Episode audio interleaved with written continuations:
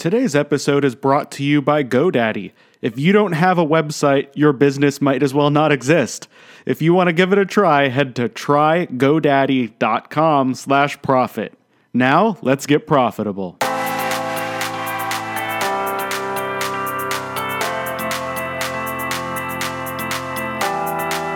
This is the Personal Profitability Podcast with Eric Rosenberg.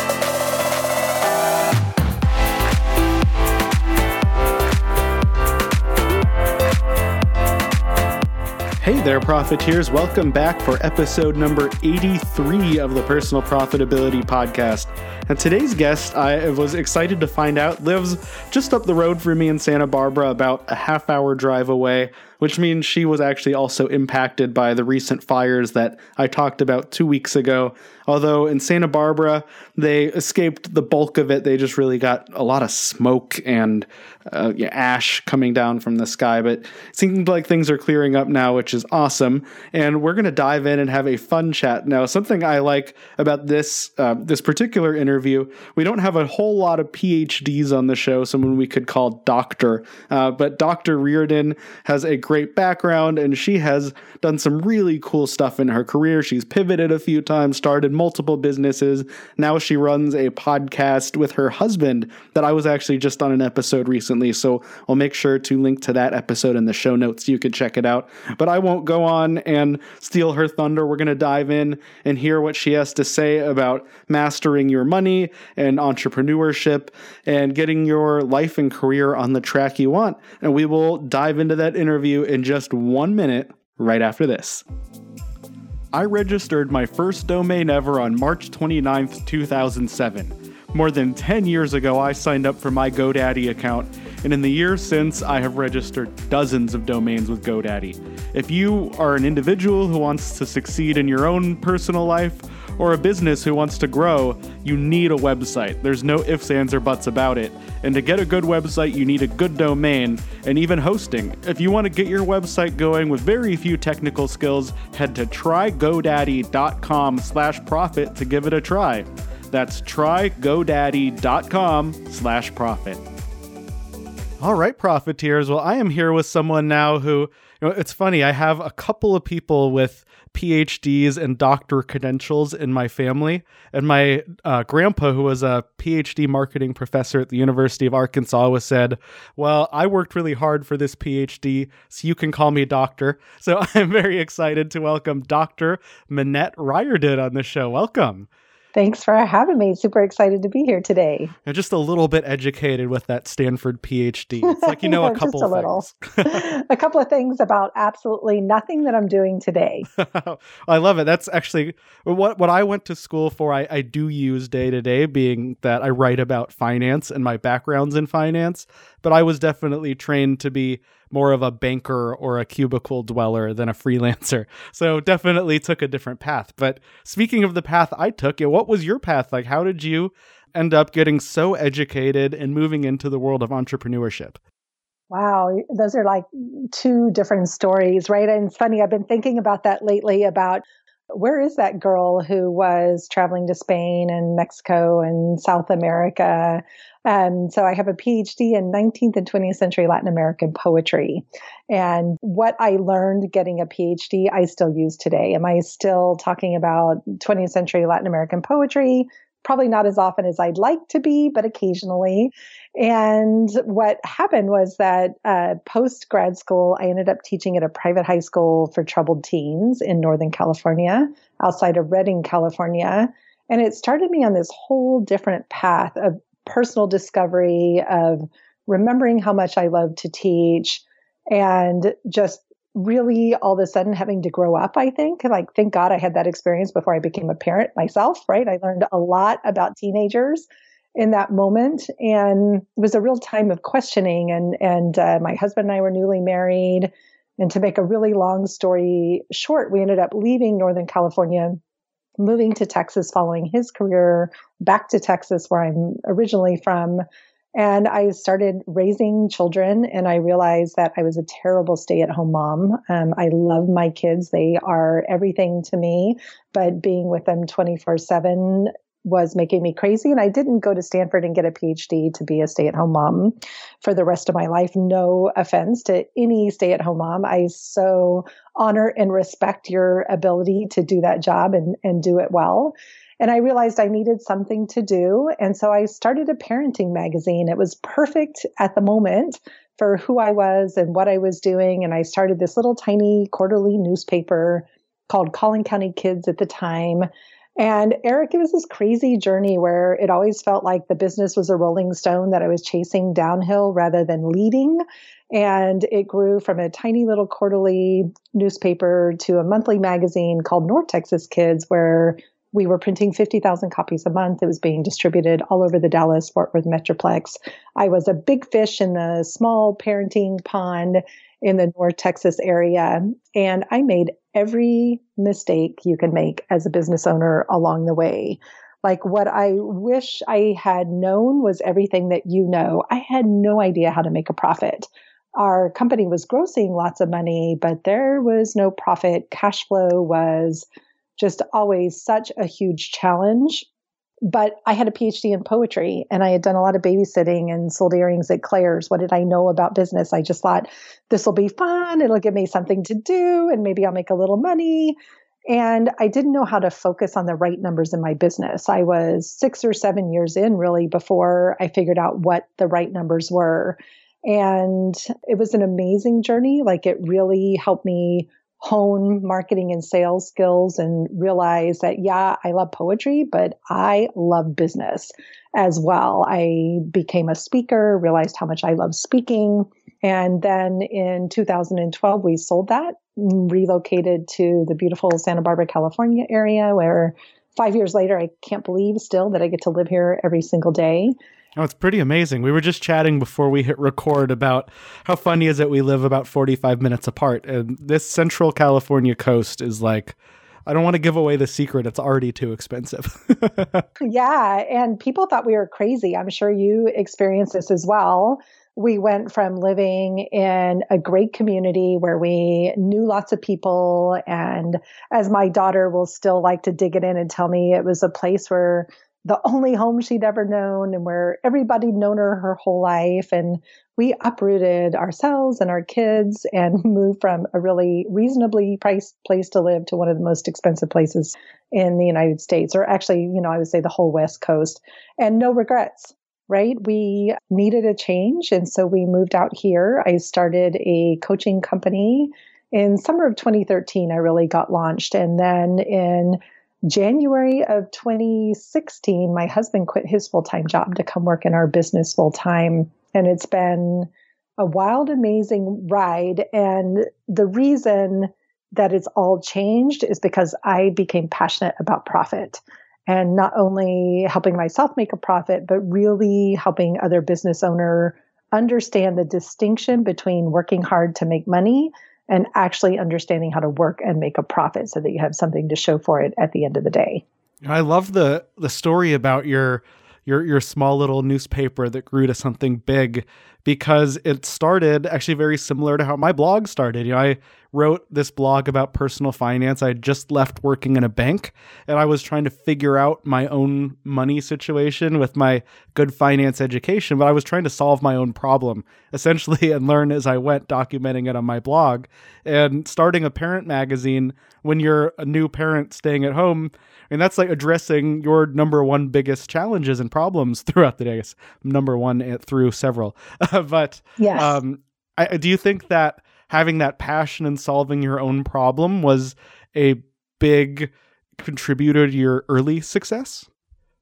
I do. Um, it's, a, it's, such a great question. So, when I started the parenting magazine, my kids were three and one. I wanted what most of us want as new parents is like flexibility, and I wanted a lot of choice around how I was spending my time and who I was spending it with. I didn't want my children in daycare full time if I could um, avoid it, right? So, I mean, we made very conscious choices. I could have gone back to teaching, right? I could have followed that path or looked for high school teaching opportunities or university teaching opportunities. And when we really sat down and focused on what we wanted the most, it was really built on our core values of family and what we wanted for our family. And so I think most of our career decisions and our business building decisions have always maintained that core root of family is what's most important, even if it means building slower, even if it means making some hard choices at times, right? It was always for us about family. And the fact that the content of the magazine was all about parenting was ideal.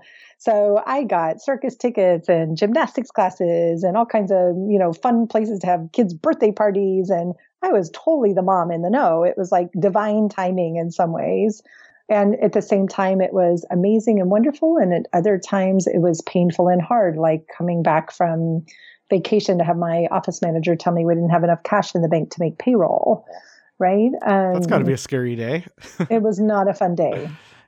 That's, that's a good transition, actually, to the next question. So, what was it that clicked? What did you change that helped you redirect the mindset from just growing that business to turning it into a profitable one? Yeah, it's a great, great question. And, and two different things happened. The first one was sitting uh, across from my accountant one, one year at tax time and her looking at me and telling me that I, I should have made $77,000 that year. And me very naively looking at her back across the table going, Where's my money? Like I was clueless. I didn't you know, we had QuickBooks set up, we had all these pieces in place, but I wasn't paying attention to the right numbers to actually make our business profitable, which led to the second huge aha was I was actually working with a business coach. I was in this mastermind group and he said, you need to really understand what are the just three key numbers in your business that drive everything else. So it's not just about gross income. You know, I definitely had the mistaken belief that, oh, if I just sell one more ad, right, everything will be okay. There's my money. I could always see my money sitting in receivables, but the cash flow was a challenge. And for us, there was one key number that when I realized it, I'm like, how did nobody ever tell me this before? And it was something as simple as ratio of ads sold to number of pages printed in the magazine. I was doing lots of donations uh, to nonprofits. I was doing lots of bartering of cool stuff for my kids. But if that meant that I had to add, and in the printing industry, you can't print just one page, you have to print four in sets of four. And so if I added four pages, right, that meant that maybe it added an extra anywhere from five to two or three thousand dollars per issue in printing costs. And if I didn't have ad revenue to cover that, I was paying for that out of my profit, right? And when I realized that just making sure I was selling enough ads to cover the actual cost of pages, everything turned around. That's great. It's like that looking at your margin for your business, wherever your margin comes from. So, you know, for my business, being a writer, I don't really have that fixed cost that, that, goes along with it. But if you do have a fixed cost, you absolutely have to understand that. I think that's uh, that was a great lesson you learned. So, you know, now you're more of a business coach working with other business owners. How do you, you know, teach people to to focus on that and try to get that same success you saw in your business? So help them understand that money math is actually fun and that anybody can do it. I think I, like many young women in my generation, believed I sucked at math. And the truth was, I sucked at geometry and algebra right? And I was just as good as anybody else with a calculator in my hand at addition, subtraction, multiplication, and division, right? We can all do that. You don't need calculus to do your books. no, you do not need calculus to, and you don't have to do your own books either, but you do have to pay attention. So I think the biggest mindset shift that I personally had to overcome and then have consistently helped other women with is really connecting their pricing to their bottom line and not having magical thinking about pricing. We work primarily with creatives in service based industries. So, freelancers, designers, a lot of other coaches, sometimes artists. And the ones that are just really trading time for dollars, like they may be charging for the hour they spend with a client, but they forget they have all this overhead to cover. So helping them understand that the number of billable hours has to actually cover everything in their business is like one small tweak from that margins perspective that helps them understand the difference between making money and making a profit right? And then I would say money mindset, just our own beliefs about self worth and value, is a huge part of the conversation. There's both the hardcore numbers piece, we'll just look at the basic numbers combined with, well, how do I feel about those numbers? And am I willing to raise my rates? reminding women business owners in particular, it's normal to raise your rates every year right? It's normal. Every business has cost of doing business increases. And so, so much of the mindset really stops people from charging what would normally be considered a reasonable rate for their services. Yeah, it's definitely something that I had to adjust the way I looked at when I left the day job where I was getting paid more or less to show up. I mean, obviously I had to do work when I was there, but it feels in corporate America like you often get paid more for butt in share time than what you produce. And when you go out on your own, you know all those things that the company is paying for just like you said that overhead you know your computer your internet your um, you know if you use any software bookkeeping anyone you have to hire you're paying for all that whether you make a dollar or you make a hundred thousand dollars so you know getting making sure you understand what you have to do to cover that you know that core nut essentially of, of your uh, of your finances for your business and then earn a profit on top yeah that's so key and so important. And you know, I'm definitely one who's a little guilty of focusing on the top line more than the bottom line. But being in a very high margin business, that doesn't really hurt me that much. But if you're in a business um, like we were talking about with publishing or anything with a physical product, it is so, so, so important to focus on those margins. I would say it's important on both sides, right? And it's easy to get caught up in top line. And it's actually something that I see in the in the coaching industry a lot, right? Is a lot of people focusing on gross numbers, but not on net and not on profit. Right. And just understanding, like I got an email from a lady, I think in Atlanta recently saying, what's the difference between making money and making a profit? Like just basic financial literacy is something that I wish I had learned when I left college. I would have saved myself a lot of debt and a lot of heartache personally, as well as in my business. I know that's part of what you focus on as well is just like, what are the basics and you have a young child, right? Are you planning for college and how much longer do you want to work? Are you charging enough now that some of that's going into a retirement fund? It's like as a creative, it's so easy to turn a blind eye and say it's all going to be fine. It's all great. It's, you know, there's lots of profit margin here and then to forget about all these other things that are coming down the road. Oh yeah, one thing in personal finance that we personal finance bloggers write about quite a bit is paying yourself first. And when you have, you know, a day job with a regular salary, it's easy to automate a lot of that. You, you can just put money into your 401k without thinking about it and get an employer match. You have all these things that can be very easily taken care of that even a lot of people don't take care of, even though it's easy. but when you're a business owner, a lot of that easiness changes. I mean, there are still easy ways to automatically save and do things like that, but they don't just happen automatically. No one's going to set up a 401k for you. You have to do all this for yourself. I wish there was a high school graduation requirement for basic personal finances. Like mm-hmm. that would solve so many people's problems with credit cards and loans and you know all that stuff and retirement savings.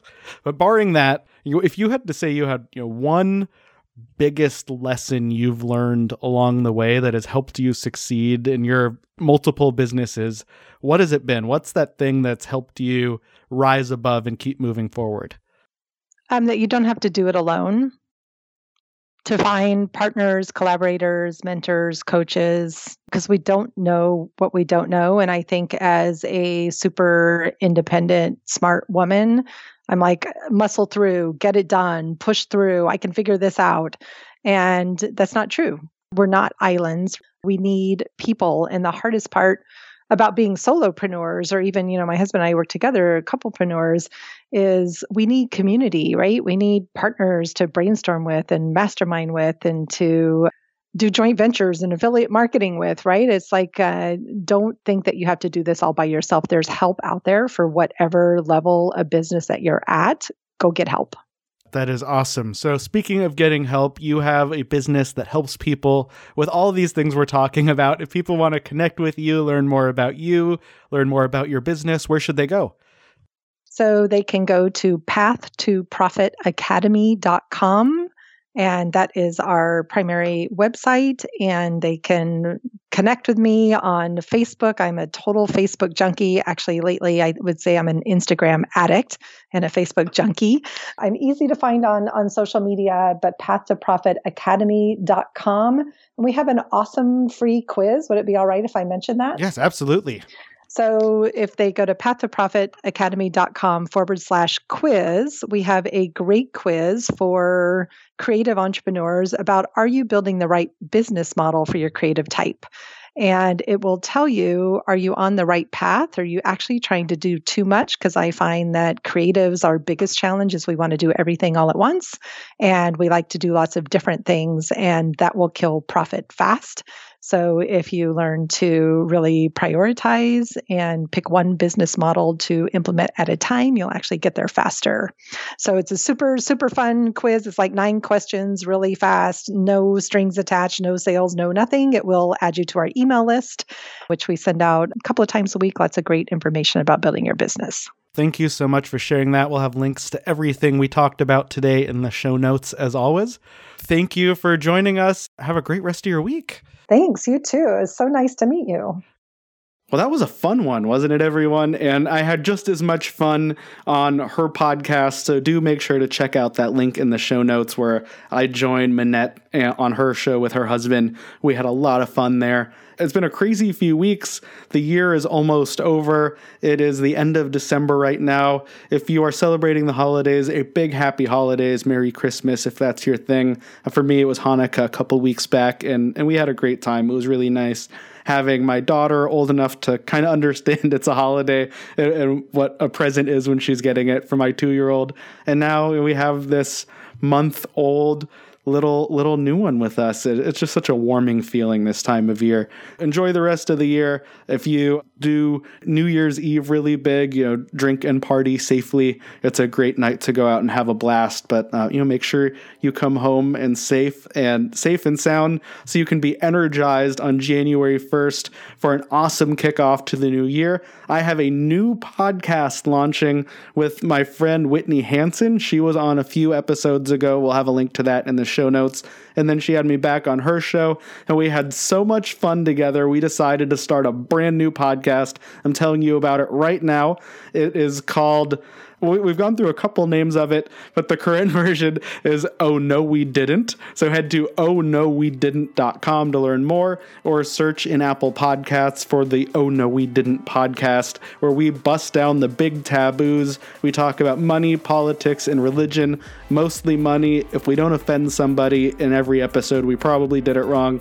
It'll be hilarious, educational, and a lot of fun. So do please check that out and support Whitney and I in our new effort. We have some teaser episodes out there right now in Apple Podcasts and Stitcher, anywhere else you listen to podcasts.